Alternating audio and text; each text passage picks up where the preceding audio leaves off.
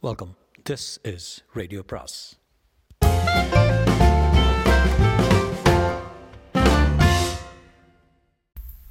அனைவருக்கும் அன்பு வணக்கம். சாண்டிலியரின் கடற்புறா அத்தியாயம் இருபத்தி ஆறு அமைதியும் அபாயமும். பௌர்ணமி கழித்து மூன்று பகல்கள் பறந்து விட்டதால் ஆறு நாழிகைகளுக்கு பின்பே வான விளிம்பில் தலை நீட்டிய சற்றே தேய்ந்த வெண்மதி இரவு பெரிதும் ஏறிவிட்ட அந்த சமயத்தில் சஞ்சலத்தின் வசப்பட்டு பஞ்சனையில் கிடந்த கடாரத்தின் அஞ்சுகத்தை காண அஞ்சிய காரணத்தால் தன் கிரணங்களால் அந்த அரை சாளரத்தின் கட்டை மீது மட்டும் மெல்ல தொட்டு ஏறி திருடன் போல உள்ளே நோக்க முயன்று கொண்டிருந்தான். கட்டிலில் கிடந்த அந்த கட்டழகியை அந்த திருட்டு மதி காணும்படி விடக்கூடாது என்று திட்டமிட்டு சாளரத்தின் மேற்புறத்தில் தொத்தி ஏறிய பூங்கொடி ஒன்று சாளரத்தை சாளரத்தை அரைப்பாகம் மறைத்து விட்டதன்றி தொங்கிய தன் கரங்களால் சாளர சட் கட்டையில் பாய்ந்திருந்த வெள்ளி கிரணங்களையும் அகற்றிவிட அப்படியும் இப்படியும் அசைந்து கொண்டிருந்தது. அந்த கொடியின் மனநிலையை புரிந்து கொண்டது போல சற்று தூரத்தில் இருந்த பெரிய இலவவனம் ஒன்றும் அதற்கு துணை செய்ய இஷ்டப்பட்டு தன் இலைகளை கொண்டு சந்திரன் சிருஷ்டியை பெரிதும் தடுத்ததல்லாமல் கடற்காற்றில் இலைகளை சலசலக்க விட்டு அறையில் துயின்ற பூங்கொடியின் சஞ்சல நிலை தனக்கும் புரிகிறது என்பதை புலப்படுத்தி கொண்டு நின்றது. அத்தனை இயற்கை பாதுகாப்பை மீறி அறையின் சாளரத்தில் ஏறி குதித்து உள்ளே நுழைந்த அந்த திருடன் யார் என்பதை சந்தேகத்துடன் பார்ப்பது போல அந்தி வேளையிலே விகசித்து விட்ட கொடியின் மலர்கள் சில தங்கள் பூங்கண்களை அகல விரித்து உள்ளே எட்டி பார்த்தன.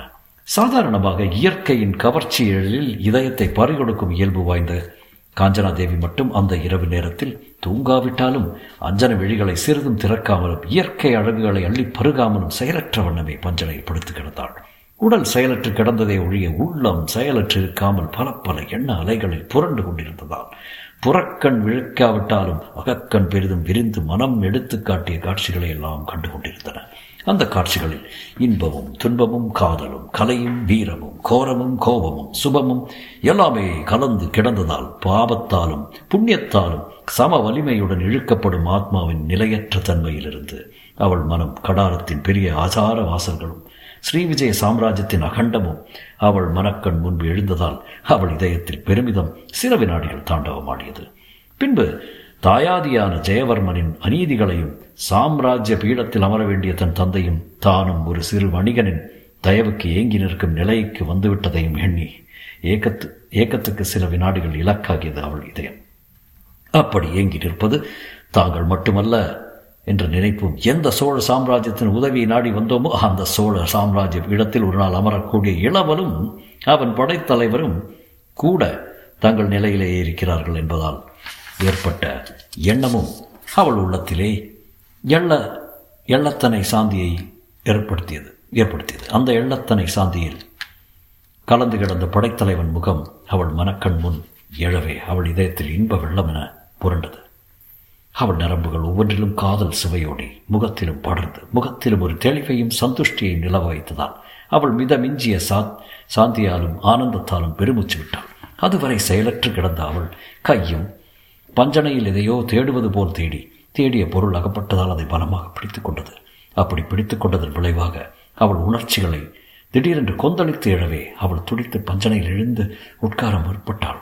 ஆனால் அவள் இருளில் தேடி பற்றிய ஆடவனின் கரம் அவளை எழுந்திருக்க ஒட்டாமல் தடுத்ததன்றி வஞ்ச வேண்டாம் நான் தான் என்ற சொற்களும் அவள் காதில் ஒழித்தன உள்ளத்தின் எழுச்சியாலும் உணர்ச்சிகளின் தூண்டுதலாலும் அவள் கனவில் தேடிய கை நனவில் கிடைத்ததானாலும் அப்படி கையை பற்றி பஞ்சனையில் தன் அருகில் உட்கார்ந்திருந்தவன் தன் உள்ளத்தை எல்லாம் கொள்ளை கொண்ட இளைய பல்லவனே என்றாலும் அஞ்ச வேண்டாம் என்ற சொற்கள் உண்மையில் அவள் அச்சத்தை அறவே வெட்டி விடுவதே நியாயம் என்றாலும் அந்த நியாயத்திற்கு புறம்பாகவே நடந்து கொண்ட அவள் மனம் உண்மையில் அவள் சிந்தையில் அச்ச அச்சத்தையே விளைவித்ததால் சில வினாடிகள் என்ன செய்வதென்று அறியாமல் அவள் பஞ்சடையில் படுத்தே கிடந்தாள். நள்ளிரவில் ஒரு ஆடவன் கள்ளத்தனமாய் தன் கட்டிலின் முகப்பில் உட்கார்ந்திருப்பது எத்தனை முறைகேடு எத்தனை விபரீதம் என்பதை நினைத்ததால் அவள் மனத்தின் சஞ்சலம் எத்தனையோ மடங்கு அதிகமாகவே சஞ்சலத்தை குறிக்கும் பெருமூச்சு ஒன்றை விட்டான்.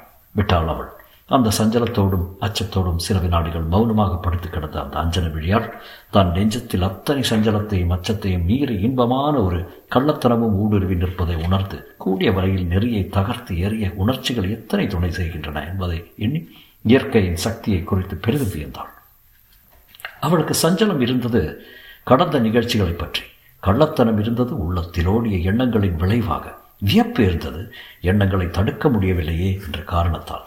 ஆனால் இத்தனையையும் மீறிய வெட்கம் ஒன்று அவளை அழுத்தி கொண்டதே. அது எதனால்? இந்த கேள்வியை அவள் தன்னைத்தானே இரண்டு மூன்று முறை கேட்டுக்கொண்டாள். உடனே விளங்கவில்லை அவளுக்கு. விளங்கிய போது தைரியமும் அடைந்தாள். பெண்களின் வெட்கம்தான் பெண்களின் நெறியை பாதுகாக்கும் பலத்த இரும்பு கவசம் என்பதை புரிந்து கொண்டாள். காஞ்சனாதேவி வெட்கம் பயத்தை அளிக்கிறது. பயம் நெறியை காக்கிறது. இவை இரண்டும் இல்லாததால் தான் ஆடவர் சீக்கிரம் நெறி குலைந்து விடுகிறார்கள். இவை இரண்டும் இருப்பதால் பெண்கள் தங்களை பாதுகாத்துக் கொள்கிறார்கள். என்று தனக்குத்தானே சொல்லிக்கொண்டே காஞ்சனாதேவி இளைய பல்லவன் கையிலிருந்து தன் கையை மெல்ல விடுவித்துக் கொண்டு பஞ்சனையில் எழுந்து உட்கார்ந்து கொண்டாள். அவள் கையை தன் கையிலிருந்து திருகி விடுவித்துக் கொண்டதையும் சரையலன படுக்கையில் எழுந்து முழந்தாள்களை கூட்டிக்கொண்டு கட்டிக்கொண்டு உட்கார்ந்து விட்டதை கண்ட இளைய பல்லவன் அவளை சில வினாடிகள் உற்று நோக்கினான். எட்ட இருந்த சாளரத்தை தொட்டு நின்ற வெண்மதி கரங்கள் உள்ளே முழுவதும் பாயவில்லை என்றாலும் அரைகுறை வெளிச்சத்தை அந்த அறைக்குள் வீசியதால் மங்களமான மங்கள ஒளி அறையில் பரவி நின்றது. அப்படி பரவி நின்ற ஒளியில் காஞ்சனாதேவியின் மதிவதனம் தெளிவாக புரியாவிட்டாலும் அந்த தெளிவற்ற தன்மையிலும் அது தனி அழகு வாய்ந்திருந்ததையும் தெளிவாக பார்க்க முடியாத தன்மையிலேயே அதில் பெரும் மர்மமும் கலந்திருந்ததையும் அந்த மர்மமே தன் உள்ளத்தை ஆட்டி அலைக்கழிப்பதையும் உணர்ந்தான் இளையவல்லவன். மங்களமான வெளிச்சத்தில் லேசனாக தெரிந்த காஞ்சனாதேவி அவன் கண்களுக்கு மெல்லிய ஒளித்திரைக்கு பின் வீற்றிருந்த தெய்வீக மங்கை போலவே காட்சியளித்தாள். தெய்வீகமான எதுவும் முழுதும் கண்களுக்கு புலப்படுவதில்லை. அப்படி புலப்படாத காரணத்திலேயே அதில் மர்மம் கலக்கிறது.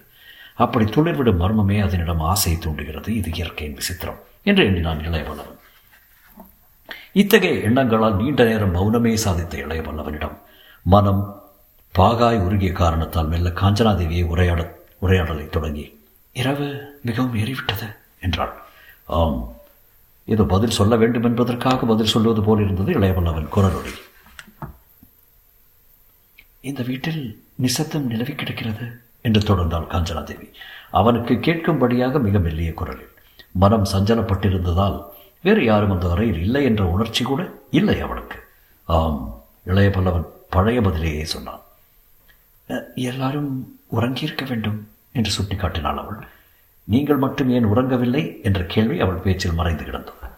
அந்த மறைப்பொருளை புரிந்து கொள்ளாதவன் போல பதில் கூறிய இளையபல்லவன் ஆம் எல்லாரும் உறங்கிவிட்டார்கள் இருவரை தவிர. என்றான்.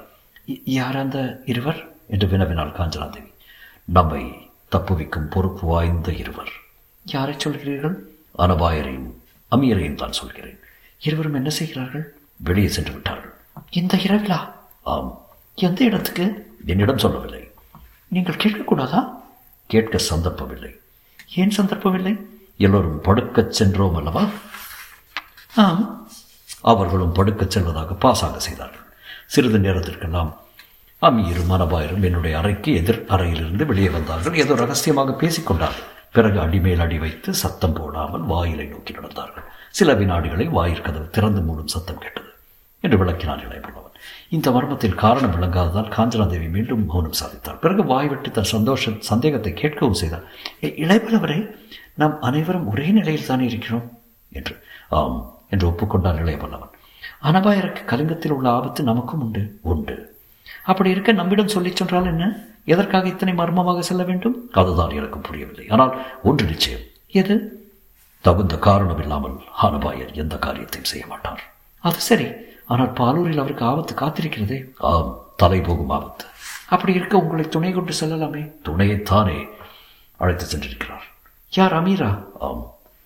உங்களை விட அமீர் பெரும் துணையா? அப்படித்தான் அனபாயர் நிற்க வேண்டும். இதை சொன்ன இளையவல்லவன் குரலில் துயரம் ததும்பியிருப்பதை கவனித்தாள் கடாரத்தின் இளவரசி. அதன் காரணமும் அவளுக்கு தெள்ளன விளங்கவே செய்தது. பல போர்களிலே தோளுடன் தோளுராய்ந்து நின்ற அருமை நண்பனை விட அரபு நாட்டு அமீரை ஏன் பெரிதாக நினைக்கிறார் அனபாயர் என்பதை நினைக்க நினைக்க அவளுக்கு வேதனையாகவே இருந்தது. அந்த வேதனையையும் வேதனையால் இளையபல்லவனிடம் ஏற்பட்ட கருணையும் அவள் கையில் ஒன்றை மீண்டும் நீட்டி சற்று எட்டி உட்கார்ந்திருந்த அந்த பல்லவ இளவரசன் கையை சிறைப்படுத்த செய்தன. அப்படி தன்னை நாடி வந்த பூங்கரத்தை வேதனையின் விளைவாக சற்று அழுத்தவை பிடித்தான் இளையவல்லவன் அதுவரை விலகியே உட்கார்ந்திருந்த காஞ்சனாதேவி அவனை அணுகி உட்கார்ந்தாள். அவளுடைய அஞ்சன விழிகள் துயரம் தோய்ந்து அவன் முகத்தை ஏறெடுத்து நோக்கின. உங்கள் உள்ளத்தின் வேதனை எனக்கு புரிகிறது என்று வெள்ள வார்த்தைகளை உதிர்க்கவும் செய்தாள் அவள். சோழர் படை தலைவரும் மகாவீரனுமான கருணாகர பல்லவனின் மனம் அந்த சமயத்தில் பெரிதும் வேதனையில் சிக்கி குழம்பி கிடந்ததால் அவன் பதில் ஏதும் சொல்லவில்லை. பெருமூச்சொன்றுதான் பதிலாக வெளிவந்தது. வீணாக வருந்தாதீர்கள். என்று சமாதானப்படுத்த முயன்றாள் காஞ்சனாதேவி. துயரத்துடன் ஒழித்த இளையவல்லவன் சொற்கள். வீண் வருத்தமல்ல தேவி என்றான் அவன். அனபாயர் அமீரை துணை கொண்டு செல்ல காரணம் இருக்கும் என்றாள் காஞ்சனாதேவி. இத்தனை நாள் அவர் என் துணை தவிர வேறு துணை நாடியதில்லை என்று சுட்டிக்காட்டின இளையவல்லவன். சோழ நாட்டில் அது சரி இப்பொழுதுள்ள காலதேச வர்த்தமானங்கள் வேறல்லவா? வேறுதான். போகிற இடத்தை அலுவலை என்னிடம் சொன்னால் என்ன? நீங்கள் உறங்கிவிட்டதாக நினைத்திருக்கலாம். எழுப்ப உரிமை இல்லையா இளவரசருக்கு ஆ உண்டு உண்டு என்று கூறிய காஞ்சனாதேவி மேற்கொண்டு என்ன சொல்வது என்று தெரியாமல் சில வினாடிகள் தத்தளித்தாள். பிறகு கேட்டாள் ஆமாம் நீங்கள் அதற்கு வந்தீர்கள் இங்கே? என்று. அமைதியை நாடி வந்தேன் என்றான் இளையவல்லவன். அவன் சொன்னது நன்றாக புரிந்தது அவளுக்கு. அவன் கைகளை இறுக பிடித்துக் கொண்டாள் அவள். அதில் ஓரளவு அமைதி ஏற்பட்டது இளையவல்லவனுக்கு. ஆனால் அமைதியை நாடிய அவன் அதே சமயத்தில் அந்த நகரத்தின் வேறொரு கோடியில் பெரும் அபாயத்தை நாடி அனபாயன் சென்று கொண்டிருந்ததை மட்டும் அறியவில்லை. தொடரும்.